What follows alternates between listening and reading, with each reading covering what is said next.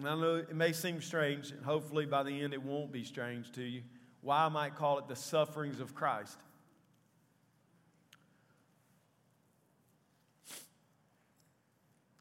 Acts 27, verse 1. And when it was decided that we should sail for Italy, they delivered Paul and some other prisoners to a centurion of the Augustan cohort named Julius. And embarking in a ship of Adramyttium, which was about to sail to the ports along the coast of Asia, we put to sea, accompanied by Aristarchus, a Macedonian from Thessalonica. The next day we put in at Sidon, and Julius treated Paul kindly and gave him leave to go to his friends and be cared for. And putting out to sea from there, we sailed under the lee of Cyprus because the winds were against us. And when we had sailed across the open sea along the coast of Cilicia and Pamphylia, we came to Myra in Lycia. There, the centurion found a ship of Alexandria sailing for Italy and put us on board. We sailed slowly for a number of days and arrived with difficulty off Cnidus. And as the wind did not allow us to go further, we sailed under the lee of Crete off Salmone. Coasting along with difficulty, we came to a place called Fair Havens, near which was the city of Lasea.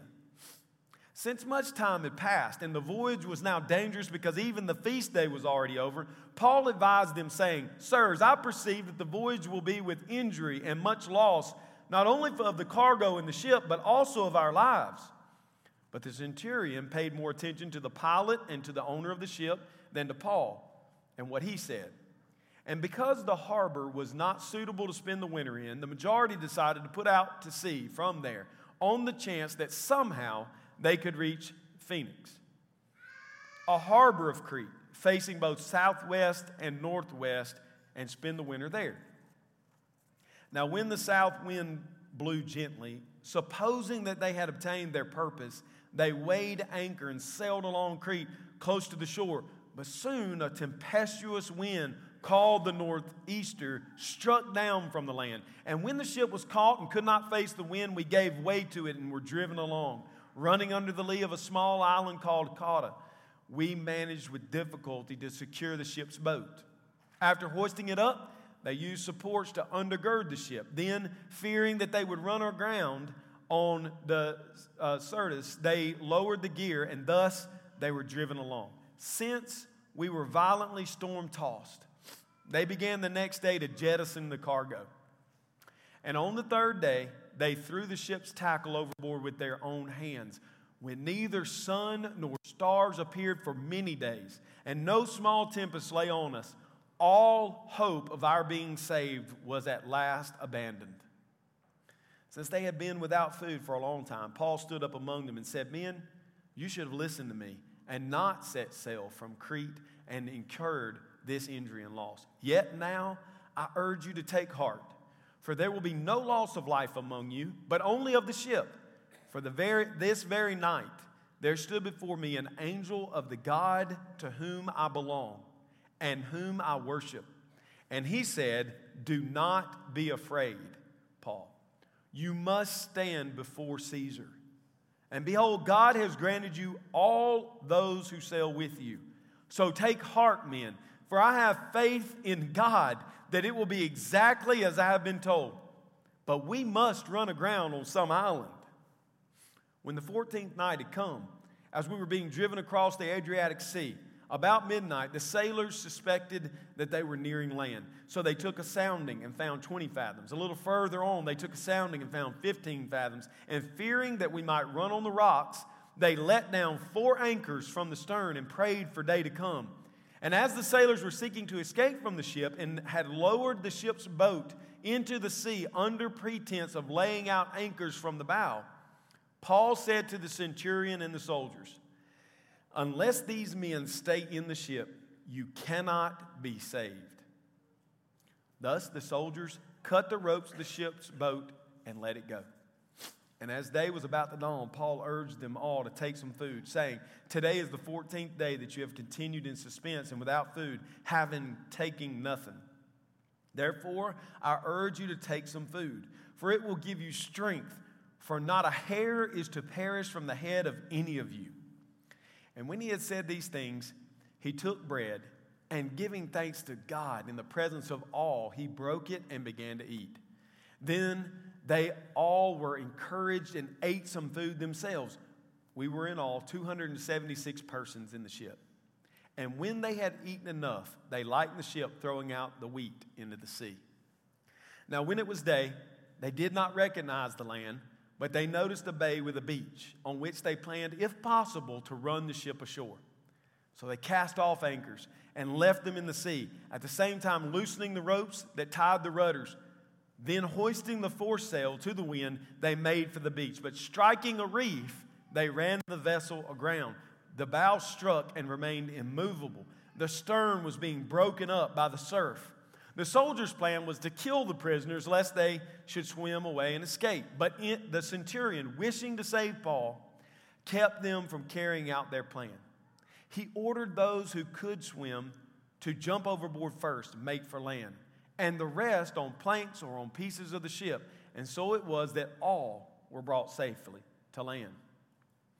After we were brought safely th- through, we then learned that the island was called Malta. The native people showed us unusual kindness, for they kindled a fire and welcomed us all because it had begun to rain and was cold. When Paul had gathered a bundle of sticks and put them on the fire, a viper came out because of the heat and fastened on his hand. When the native people saw the creature hanging from his hand, they said to one another, no doubt this man is a murderer. Though he has escaped from the sea, justice has not allowed him to live. He, however, shook off the creature into the fire and suffered no harm. They were waiting for him to swell up or suddenly fall down dead. But when they had waited a long time and saw no misfortune come to him, they changed their minds and said that he was a god. Now, in the neighbor, neighborhood of that place, were lands belonging to the chief man of the island named Publius, who received us and entertained us hospitably for three days. It happened that the father of Publius lay sick with fever and dysentery. And Paul visited him and prayed, and putting his hands on him, healed him. And when this had taken place, the rest of the people on the island who had diseases also came and were cured. They also honored us greatly, and when we were about to sail, they put on board whatever we needed. After three months, we set sail in a ship that had wintered in the island, a ship of Alexandria with two with twin gods as figurehead. Putting in at Syracuse, we stayed there for three days, and from there we made a circuit and arriving at Rhegium. And after one day, a south wind sprang up, and on the second day, we came to Puteoli. There we found brothers and were invited to stay with them for seven days. And so we came to Rome. And the brothers there, when they heard of us, came as far as the Forum of Appius and three taverns to meet us. And seeing them, Paul thanked God and took courage. And when we came into Rome, Paul was allowed to stay by himself with the soldier who guarded him. I want to say right up front that the big idea here is to me pretty clear. This is the idea I think that Luke wants us to walk away with today. We will fill up the sufferings of Christ while we eagerly live on mission to reach the ends of the earth. We will fill up the sufferings of Christ while we live on mission, eagerly live on mission to take the gospel to the ends of the earth. As we've already seen in the past few weeks, Paul is, ha- is headed to Rome to face Caesar because he has boldly proclaimed the gospel in Jerusalem and in Caesarea before Claudius Lysias, Felix, Festus, King Agrippa. He could have been released according to Agrippa because it's obvious that he hadn't done anything to deserve to be arrested. But during his trial with Festus, he made an appeal, and that appeal was to Caesar. As a Roman citizen, he took his right to take his case before the highest court of the land, the court of the emperor. Festus says this. After hearing, he says, To Caesar you have appealed, to Caesar you shall go. After defending the faith before these men, these men of great political power. In Acts 26, Paul then, in Acts 27, begins the sea journey from Caesarea to Rome. First of all, I want us to see that Paul was eagerly on mission. He was eagerly on mission to take the good news to Rome. He's been that way since the very beginning, hasn't he? When Paul was miraculously saved in Acts chapter 9 on the road to Damascus, Jesus confronted him with the fact, and the fact was, Paul or Saul, why are you persecuting who? Me. That's going to be so important today for us to understand that Jesus views all persecution of his people as persecution of him. The suffering of Christ's people is so organically connected to the head, who is Christ, that when we suffer, we are, in a sense, suffering in Christ. We are suffering because of Christ. And Christ identifies that by saying, Saul, you're not chasing these people around the countryside because of who they are, you're attacking me. It brings back the words of Matthew 25 when Jesus said, Whatever you've done for the least of these, you've done it to who? Me. You've done it to me. I just want to stop right there. If you're a Christian here today, you're suffering, you're in a hard place.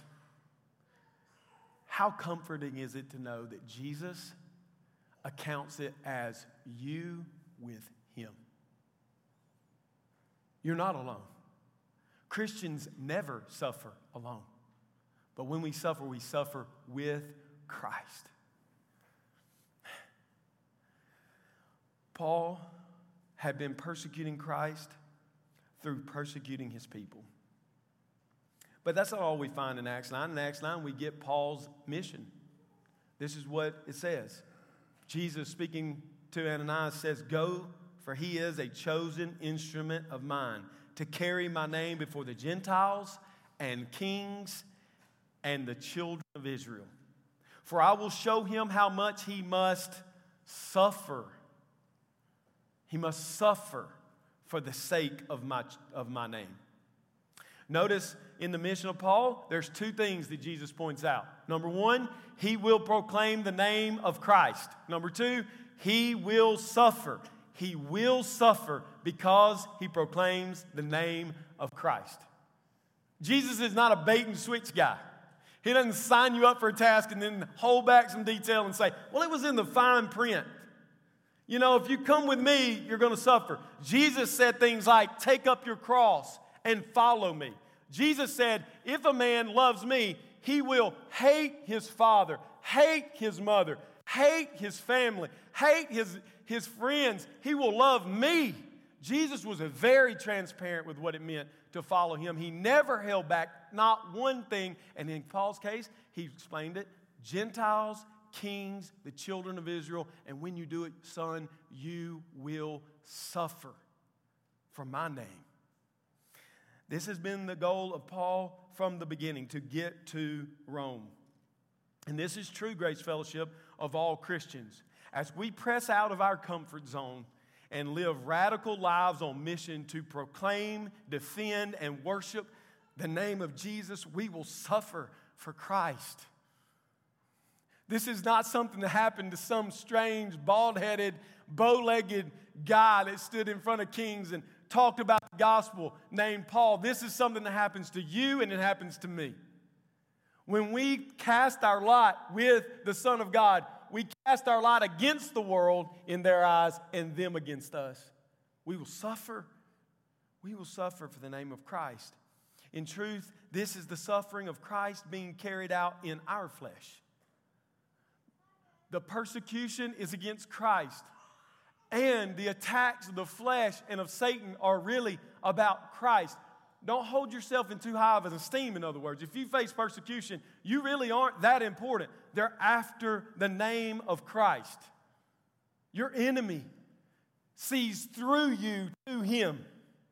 And every blow he throws against you, he believes he lands against the one who is your most treasured possession, Jesus Christ. That's what's going on in our text. That's what's going on in the life of Paul. That's what should be going on in our life. We can't escape the suffering encountered by Paul on, these, on his three missionary journeys beatings, stoning, imprisonment, mob violence, disease, and much more. We have studied these things as we've made our way through Acts, and now we are face to face with even more of the same one blow after the next blow after the next blow. Paul summarized it for us in his own words in 2 Corinthians chapter 11. Listen to these words. But whatever anyone else dares to boast of, I am speaking as a fool. I also dare to boast of that. Are they Hebrews? So am I. Are they Israelites? So am I. Are they servants of Christ? I'm a better one.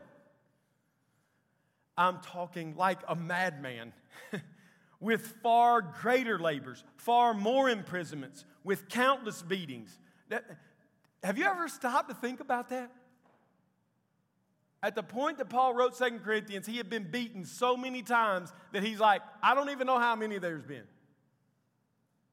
Countless. And often near death. Five times I received at the hands of the Jews the 40 lashes, less one. Three times I was beaten with rods. Once I was stoned.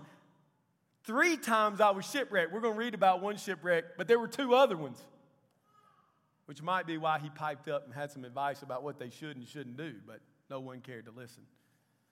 A night and a day I was adrift at sea on frequent journeys in danger from rivers, danger from robbers, danger from my own people, danger from the Gentiles, danger in the city, danger in the wilderness, danger at sea, danger from false brothers, in toil, hardship through many a sleepless night, in hunger and thirst, often without food, in cold and exposure. And apart from these other things, there is the daily pressure on me of my anxiety for all the churches, who is weak, and I am not weak who is made to fall, and I'm not indignant. If I must boast, I will boast of the things that show my weakness. The God and Father of our Lord Jesus, who is blessed forever, knows I'm not lying. When Paul was told by Jesus Christ through the mouth of the prophet, You will preach my name before Gentiles, kings, and the children of Israel, and you will suffer. Paul suffered from the beginning till the end of his Christian life. And yet, listen to what he says in the letter to the Philippians. But whatever gain I had, I counted as loss for the sake of Christ. Indeed, I count everything a loss because of the surpassing work of knowing Christ Jesus, my Lord. For his sake, I've suffered the loss of, listen to this, don't read past little words. For his sake, I have suffered the loss of all things.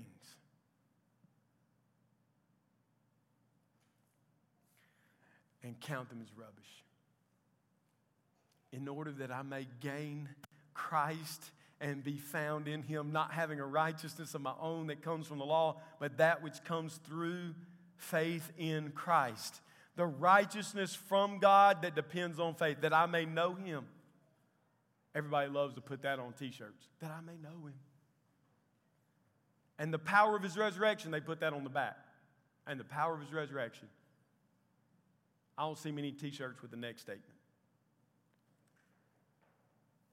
That I may know him and the power of his resurrection and may share in his sufferings. A gospel that preaches freedom from suffering is a lie from the pit of hell. A gospel that promotes that you're going to somehow become greater, better, healthier, wealthier, wiser is a lie. Apostle Paul said, I suffer more than everyone. And I embrace the suffering because in that I know Christ. Becoming like him in his death, that by any means possible I may attain to the resurrection from the dead. He wanted to know Christ, his resurrection, and share in Christ's suffering. Grace Fellowship, the reality is that Paul was eagerly on mission to get the gospel to the ends of the earth.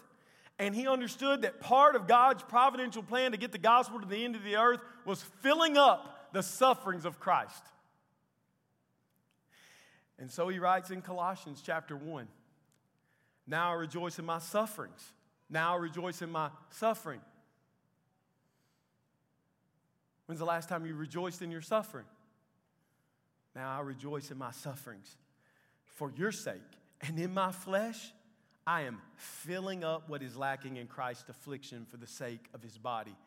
That is the church, of which I became a minister according to the stewardship from God that was given to me for you that make the word of God fully known.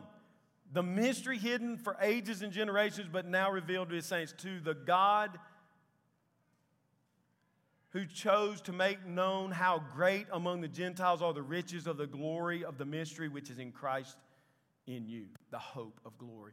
Him we proclaim, warning everyone, teaching everyone with all wisdom, that we may present everyone mature in Christ. For this I toil, struggling with all his energy that he powerfully works within me. This is why I'm saying that he is eagerly on mission to take the gospel to Rome. He wasn't looking at his, this ill fated voyage as an awful thing to be dreaded. Paul had long before this embraced the fact that to go on journey of being on mission with Jesus was going to cost him everything. He had already counted that cost. He had already counted everything else lost. So to go on a, a voyage, which the captain and everyone else seems to be foolish, and we're going to end in a shipwreck, did not surprise Paul, nor did it bother him. He remained joyful. He was fully aware of the cost of preaching the gospel in Rome, and it would mean he would suffer more. Paul embraced the suffering with great joy because it was in the suffering that he was most acutely aware of the presence of Jesus. Paul was not bitter at God for being on a ship in the middle of the Mediterranean facing death from shipwreck. God, he wasn't bitter at God. Paul was trusting in the providence of his good father, who considered him worthy of suffering for the great name of Jesus. He was eager, and we should be eager to take the gospel to the whole world, knowing that it will cost us everything. The first thing we see in our text is that he is on a journey. You see it in the first part all of the detail about how he went from Caesarea around the Mediterranean, all of the port cities, all of the places. It is meant to show us that this wasn't some simple cruise ship Paul got on to relax on his way to seeing the emperor. He was suffering in the journey. It wasn't about just getting to Rome and getting his head cut off. It was about being on the journey, suffering in Christ, filling that up so that all men might know who Jesus is and how great he is, and then arrive at Rome. And, and, and often we talk like that, and then we say, and then the Hail Mary happens, and you get rescued, and it all turns out good. And Paul had no such illusion. He knew what was coming. All of this journey, all of this travail, all of this trouble. Why? Because the providential God of heaven had said, Son, you will preach my name among the Gentiles in front of kings and to my own children of Israel, and you will suffer much. So when he's in this condition, his mindset is one of joy and worship and thanksgiving. Paul trusted the providence of God and took responsibility while facing the danger of the journey. Paul understood and trusted the providence of God, and then he took responsibility. And I know that causes you to go, well, if God's in charge, then why do we do anything? Just sit back. You know, why did he do anything? He should have just sat there the whole time. That's not what he does. We see the providence of God throughout this story. First, Paul is in this situation, a prisoner of Rome, because it was the will of the Lord from Acts 21 on, we are reading about the journey of Paul to take the offering to Jerusalem. He gets falsely arrested in the temple. He speaks the truth to a Jewish crowd, which becomes an incited mob, has them testify before the Jewish council, faces various leaders at all levels of government. And all of this is simply because he's doing what God called him to do. Have you ever suffered while you're doing what God called you to do and you look around like, why is this so hard? I thought you wanted me to be here. That's, that's our mindset. I'm facing opposition for doing what I thought God wanted me to do, so I must not be doing what God wanted me to do. Paul thought the opposite. I really do. He, he said, This is the mission, this is the call. So I will face suffering. I will face persecution. I will face roadblocks and obstacles and people who try to stop the mission from going forward. It's expected, it's going to happen. And we also know that after preaching the gospel to the Jews and the Jewish leaders in Jerusalem, at the end of verse 23, Jesus comes to him and says, Take courage, for you have testified the facts about me in Jerusalem, so you must testify also in Rome. And I know you think, and I think, when we read that, well, that makes it, that's obvious then. That's obvious that if Jesus showed up and told me that, I would believe it. And then I wouldn't have a problem suffering. But here's the problem with your theory you're like the brother who died and went to Hades and told Abraham, Send someone back to warn my brothers not to come to this place. And Abraham told him the truest words from the mouth of Jesus if they will not listen to this word, they will not listen to a dead man. And I will tell you this if you think that Jesus appeared in your bedroom and spoke to you personally, you would respond any differently to that than you do to this, you're lying to yourself. This is the holy word of God. He has promised us every promise, every promise right here. So if you think, well, if I was like Paul and Jesus showed up in a dream and then I would obey, you're lying to yourself. Don't be deceived. He has spoken to you. He has promised to you. He has commanded you. He has commissioned you, church. And if you won't hear it in these pages, on your knees in prayer with Him, then you will not hear it if He comes in a dream. So we're no different than Paul in this way. Our God has spoken to us too. He gets this word in Acts 23. It's probably these words that prompt Paul when he's being tried by Festus to appeal to Caesar. I know it seemed like a bonehead move to everybody on the outside, but I mean, I almost feel like Paul at that juncture realized like this isn't going anywhere. And there's this chance, off chance, they're going to try to send me back to Jerusalem. That's not going to go good. I'll just go to Caesar. I got to go there, so I'll go there. He knew he had to go to Rome. It was the will of the Lord to send him there as a prisoner of the Roman Empire. That's how he ended up on this ship sailing to Rome. So, at the worst possible time of the year, they take off on their journey. There were four months in the Mediterranean world that no seaman went to sea. They didn't do it. Why? Because you shipwrecked. He ended up on a ship in the middle of the Mediterranean at the worst time. Why? Not by chance, by the providence of God. So, since Paul knows that he will eventually end up in Rome because of the promise and providence of God, does he simply sit inactive on the journey? Does he just sit back, sleep? No. I want to show you what he does. Look at verse 9 and 11 of chapter 27. Since much time had passed, the voyage was now dangerous because even the fast had to, uh, was already over. Paul advised them. So here's this man believing, I'm getting there one way or the other. I'm not going to die in the Mediterranean. I'm not going to die in the shipwreck. I can't die. God's going to take me to Rome because Jesus said it. But what does he do? He stands up and takes leadership. Based on the assurance and the faith he has in God, he stands up and takes responsibility for the voyage. And he speaks to Julius and the captain. Listen, guys, this voyage will be with injury and loss, not only of cargo and ship, but also of our lives. So, does Paul believe he's going to end up in Rome? Yes. Then why does he say it's going to cost us our lives? Because he's taking action and taking responsibility based on faith in God. He's not deferring, he's not sitting back saying, well, it's all going to work out however it works out. No, he's like, hey, this isn't the best way to do it. We, we shouldn't be in this sea. But the centurion listens to the man that's a pilot and the owner of the ship instead of listening to Paul. Why would he listen to some prophet preacher from Tarsus about sailing? What does he know? Well, he's been in the ocean, he's been in the sea, rather, 3,000 miles of voyage. Most, most historians believe he had sailed 3,000 miles, which in the ancient world was a very experienced seaman. Paul had done these things. He had been in these places. As I said, he had already been shipwrecked. He already knew how bad it could go. He had experience, and experience was talking, but no one was listening. So, what does he do? Does he say, okay, they won't listen. God's going to get me there anywhere. It'll work out for them however it does. I'm going to sleep. No. Look at verses 21 and 26. Since they had been without food for a long time, Paul stood up among them and said, Men, you should have listened to me and not have set sail from Crete and incurred injury and loss. Guys, I told you from experience, from wisdom, don't do this. You did it anyway. Now we're in a bad spot. Okay? Let's be clear where we are. We're here because you made a bad choice. Yet now I urge you, take heart, for there will be no loss of life among you.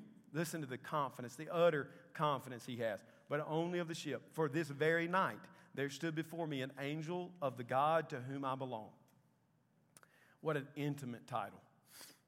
Not the God of the universe, the God of the creation, the God to whom I belong. He has taken charge of me and whom I worship. And he said, Don't be afraid, Paul. You must go to Caesar, and behold, God has granted you all the lives with you. So take heart, for I have faith in God that it will be exactly as I have told you but we must run aground on an island. Again, the responsibility he takes here is based on his belief in the providence of God. Paul is not thinking, if I don't say something, I'll die. He's also not saying, they are not going to listen, God's in charge, I'm going to sit back. He takes the proper view of God's sovereign providence and his responsibility. I have something to offer, and I'm going to offer it. You didn't listen to me last time. Listen to me this time verses 30 and 32. The sailors were seeking to escape from the ship and had lowered the ship's boat under the pretense of laying an anchor from the bow. Paul said to the centurion, Listen to these words. Unless these men stay in the ship, you cannot be saved. Paul knew he was going to live, but he's telling them straightforward. The word I got was, We all got to stay together. Y'all are saved because God's saving me. Hear what I'm saying. God's providence had determined what was about to happen. But listen, the point of God's providence in this place is to protect and preserve the life of his son, Paul. The overflow of him protecting Paul is the other 275 people get to live. God loves his people so much, he often sends rain. And when he sends it, it falls on his children and the non children alike. Often God says, I'm going to end a war because I have people and churches that need to be planted. And you know what the result of God ending the war for his people, for his church is? Lost people get saved in the midst. Our God is so generous and good, he overflows with kindness to not just us, but to everyone else. This is a very bad example. I'm going to say it anyway because I'm a preacher and that's what we do we think up corny and bad examples and you suffer through them. It's not any different than me grilling outside my house and the smell of that filling the neighborhood. My intention is to feed my family and my children, but the neighborhood kid comes wandering up and he looks hungry. And I say, I got one for you too, buddy. God saved these wicked pagan sailors because he just has so much love to give. He has so much mercy to extend. He has so much abounding grace that it overflows and blesses those around us. Your presence in the world matters because it holds back the wrath of the Almighty God against this world. And so when they say we're non essential, I say we're essential. When they say we don't make differences and we're a bunch of bigots, I say, no, we're not bigots. Sometimes we act like it because we're sinners, but we, we, that's not our intent. We're the preserving salt of this world and the light to the darkness. And without us, God would destroy the planet just like that. That's what we see in this text. God loves his children, he loves Paul, and he saves a whole bunch of other folks with him. so, what does Paul do? He continues to take action. 14 days later, everybody's hungry. They've been fasting. They've been probably a lot of seasickness going on. And Paul says to them, Listen, guys, take bread. He, he, I, we're going to eat. And then he says, And when he said these things, he took bread and giving thanks to God in the presence of all, he broke it and began to eat. Then they all were encouraged and ate food themselves. Notice what Luke does here. He says, We were 276 persons in the ship. And when we had eaten, they lightened the ship and they put the wheat in the sea. Here's the thing I want to say about that. Paul, in the midst of the biggest crisis, probably any of them have been into this point, takes time to take bread, practically meet the needs of the people around him, and he does it with courage, with calmness, with faith in God, he says, I'm going to break it like the Lord. This is a very discussed text. Some people say things about this text that I would not say, okay? Like he was giving them the Lord's Supper. He was not giving them the Lord's Supper, but he was blessing the food and he was giving thanks to God. And it looks a lot like when Luke records the feeding of the 5,000. The Lord did what? He gave thanks to God. He broke the bread. He gave it to all of them, and they ate to their fill, and they had leftovers later. Paul's taking on this same role. He's caring about the practical needs of the people around him. He's not just a spiritual walk, walking around with heavy pietistic theology, separated from everyone else. He is practically engaged in real life, taking charge of the situation, giving leadership based on his faith in God and his responsibility to be a man of God in this situation. Some of us need to do the same thing in our homes, guys. I'm going to say that on Father's Day. I'm going to step on your toes a little bit, myself included. We need to stop being passive and being overrun by the things of this world and the things that are just catching our entertainments. And we need to get focused on the fact that God providentially put us in this place in our life. And I'm going to take responsibility over all that God has given me. That's what Paul does here. Don't ever use God's sovereign providence as an excuse to be lazy. Do not say things like, if God wants to save my children, he'll save them. I tell you this, he might not save them. How about that? Father, are you rising and praying for your children? Are you begging God at his throne that he save your children? Are you feeding them the Word of God? Are you breaking bread and blessing the God of heaven with it and saying, everything we have comes from Him? If you're not, then you don't really believe in the providence of God. You believe in fatalism. It's a worldly philosophy, it has nothing to do with the Bible. God's providence does not excuse us, Christian.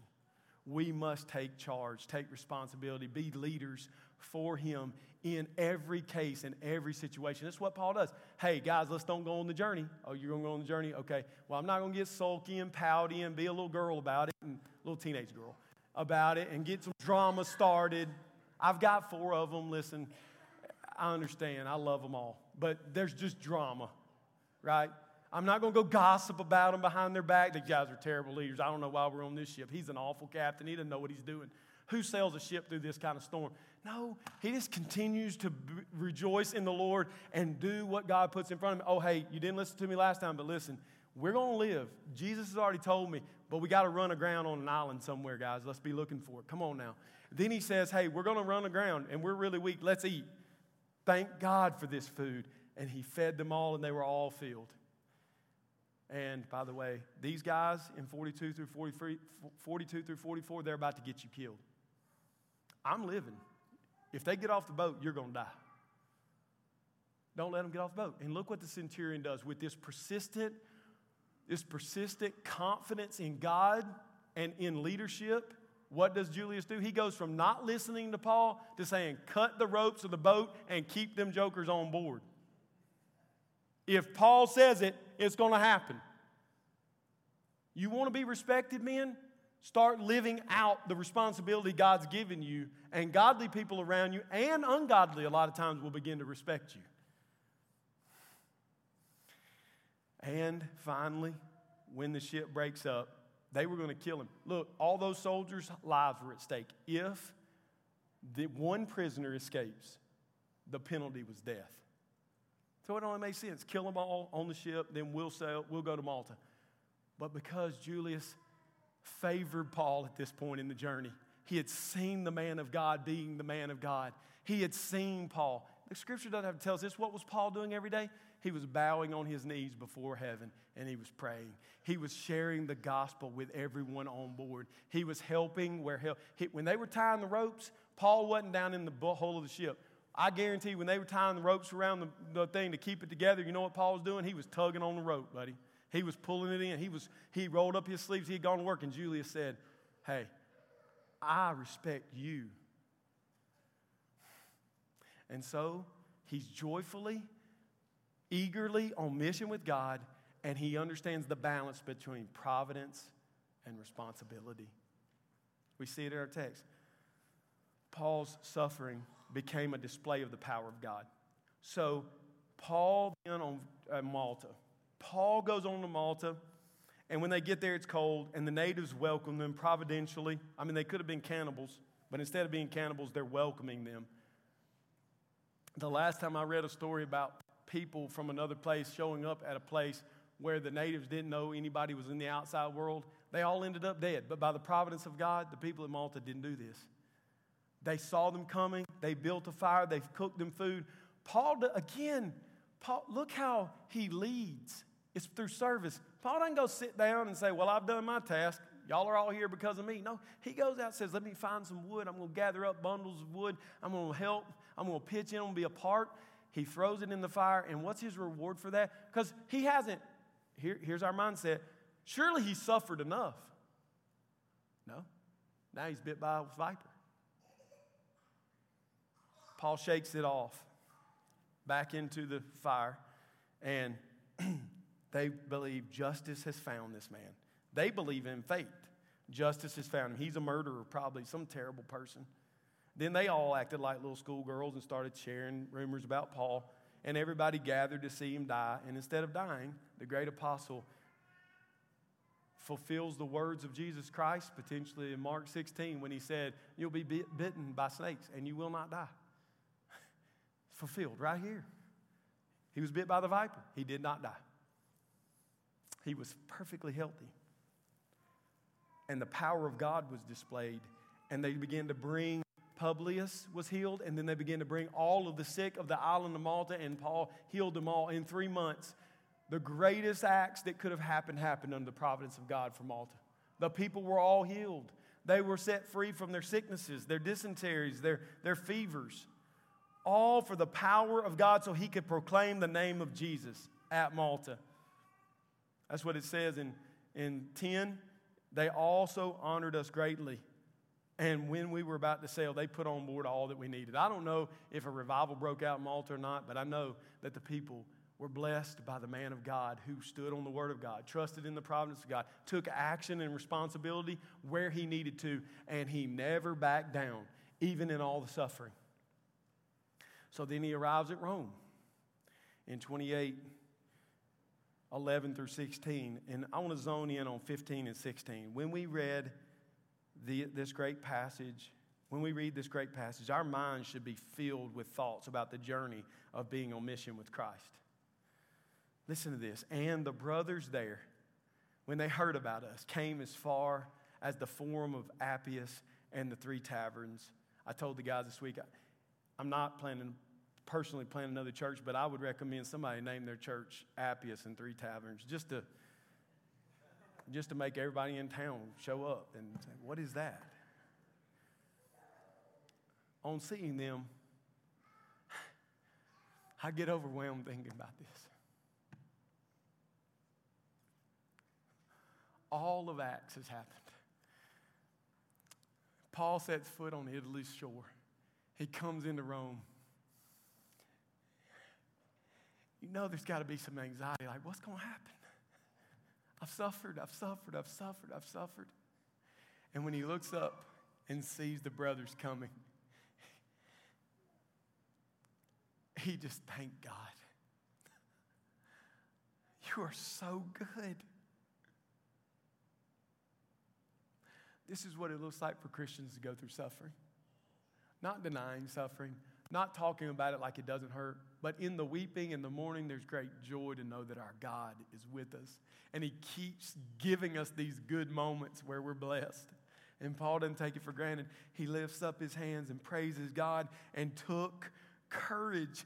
What the people did for him was give him courage that God was with him.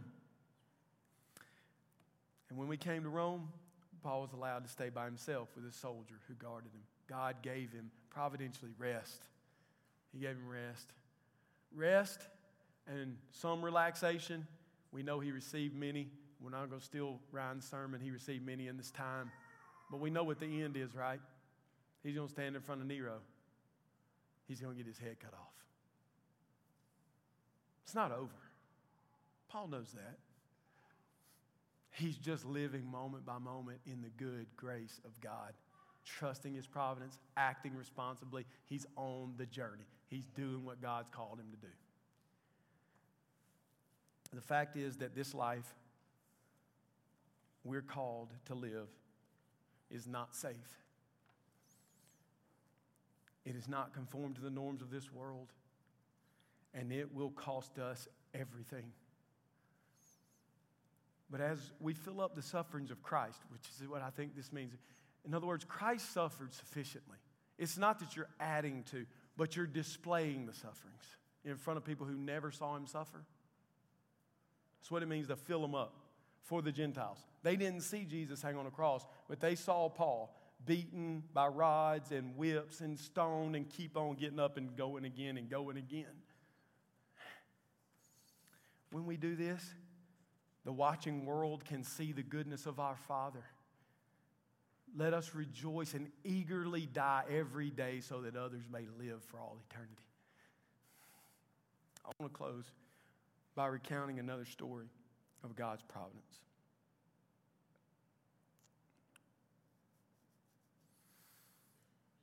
It's hard for me to talk about this because I've read through this book I think I finished it again, most of it this week. Again, I just got off on it last week getting ready for this sermon, and then I couldn't put it down.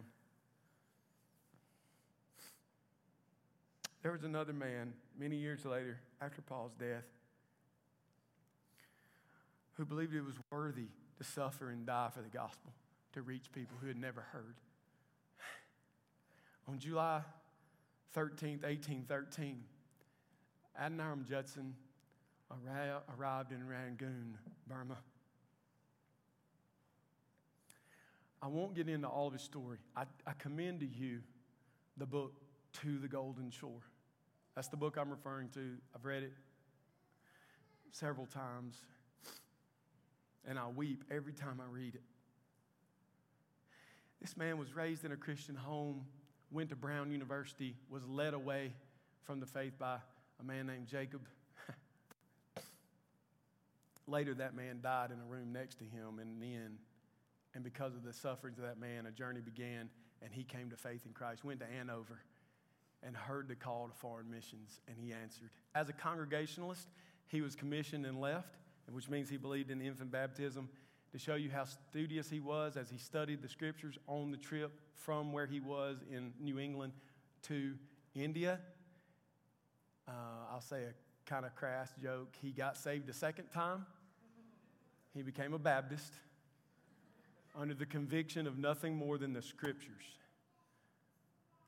He was in such high integrity when he reached, when he reached India with, to meet William Carey. He sent his partner in the ministry back to report that he had no longer could be a Congregationalist. That man's name was Luther Rice. And Luther Rice spent the rest of his days raising awareness in the churches for the gospel to go to the un- unreached. So that's just a short bit. He has a very famous proposal that he gave to his wife and dad. If you're looking to not get married and get the blessing of a father in law, write the letter just like Judson did. And most dads in our day, sadly, will not give their daughter to you because what he said is, do you commit to give your daughter to me? That she might go and suffer? That she might go and never see you again in this life? That she might go and die a violent death? Her dad said, It's her, it's her choice. And thankfully, Anne said yes. And they sailed and they landed July 13th, 1813. A few years before, he had decided to go to William Carey. And Carey actually told him when he started talking about Burma that he did not need to go to Burma because it was one of the most dangerous places in the world. But Judson believed he was called by God to take the gospel to this completely isolated and unreached peoples. Burma was dangerous because the people were violent, the climate was tropical, it was a petri dish of exotic diseases. They had been completely resistant of the gospel, and there were Bengal tigers which would eat you. With God's help, Adoniram Judson was able to see, listen to this, one convert after six grueling years. One.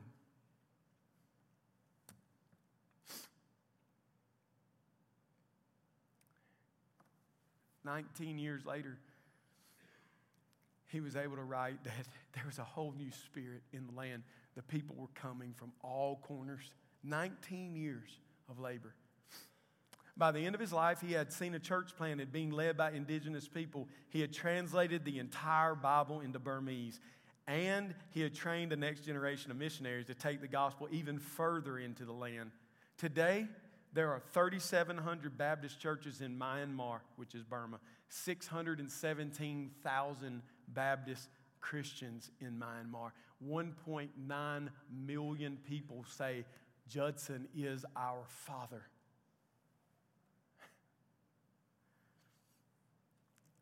Isn't that amazing? That God could work so powerfully to save so many through, through the life of one man. What did it cost Judson to see all this fruit grow in his lifetime and even after his death? What, this is my question, what fertilized the ground from which all this gospel fruit was born? Massive, unrelenting suffering. Judson said this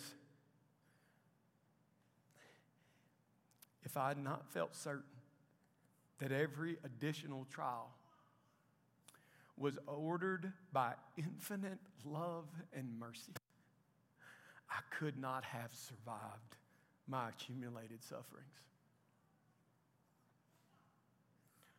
You want to make it through this life, Christian, without compromising what you say you believe.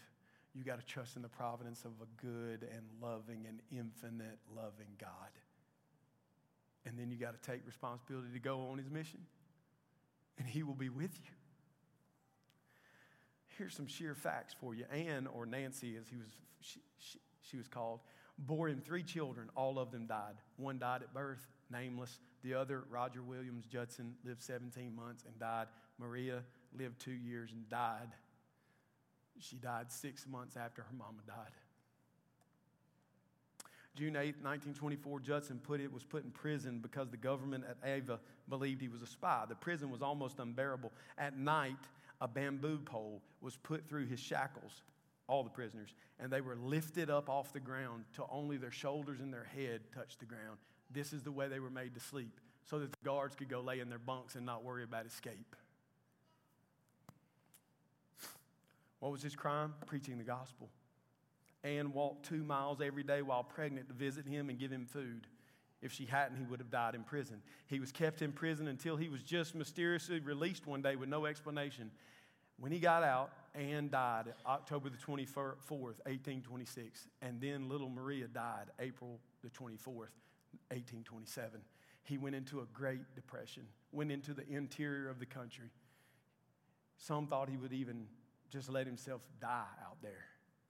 But he got news that his brother had died and it cheered him because his brother had been lost and had come to Christ and would be in heaven. And so he returned to camp. He remarried on April the 10th, 1834, after suffering severe depression. He married Sarah, who was the widow of another missionary who had already died in Burma. They had a happy marriage, which saw them blessed with eight children. Five lived. Sarah became ill with fever, and Judson decided to try to help her by taking a sea voyage, which is what they believed would help. And they went to the United States. This was the only time Adoniram Judson left Burma to visit home. Instead of getting better on the voyage, Sarah became sicker and sicker. Her children said goodbye. She wasted away and she died. Judson buried his wife on the coast of Africa. And then he sailed back to the United States with his five children. He met there in New England a young lady. He was in his 50s, she was in her 20s. Emily. He needed a young, strong woman to help him on the field. And June the 2nd, 1846, they got married and they had two children. The first one died. The second child died four months after Judson died. Judson developed fever and dysentery. He left Emily and their child to try and find relief on a sea voyage. And for a little bit, it seemed to work. And then on April the 12th, 1850, at 4.15 in the afternoon, Adoniram Judson reached the Golden Shore. As he was dying, some of his last words recorded were How few there are who die so hard.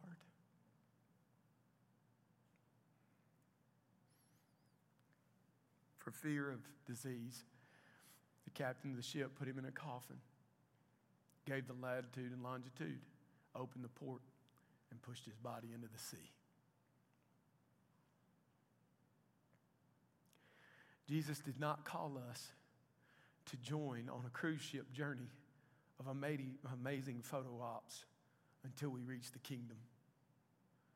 Grace Fellowship, our Lord has bid us join him on the journey of suffering and sacrificing and surrendering to the joy of the fellowship of the one who died so that we might live forever. Who of us will rise up and go? How will we all live with a wartime mentality that allows them to go? All of us are called to fill up the sufferings of Christ so that the power of God is displayed through the joyful and eager proclamation of the good news to the ends of the earth. You may never go to a place like Burma. That's okay.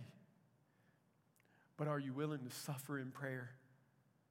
Are you willing to sacrifice everything you've got so that others can go? So that when we reach that golden shore, there might be faces there who would say, I have found my way here by the providence of God and the responsibility that you and your church took to get the gospel to me. This is our hope and our mission. This was the mission of Paul. This is why a sea voyage that ends in disaster is really an opportunity for the furtherance of the gospel because we serve a good God who provides all we need and has us on his mission. Let's pray, Father. As we close this time, we think about you and your goodness to us, your work in us. And we confess that our minds, often our hearts, are so torn and distracted mine is, I ask you to help.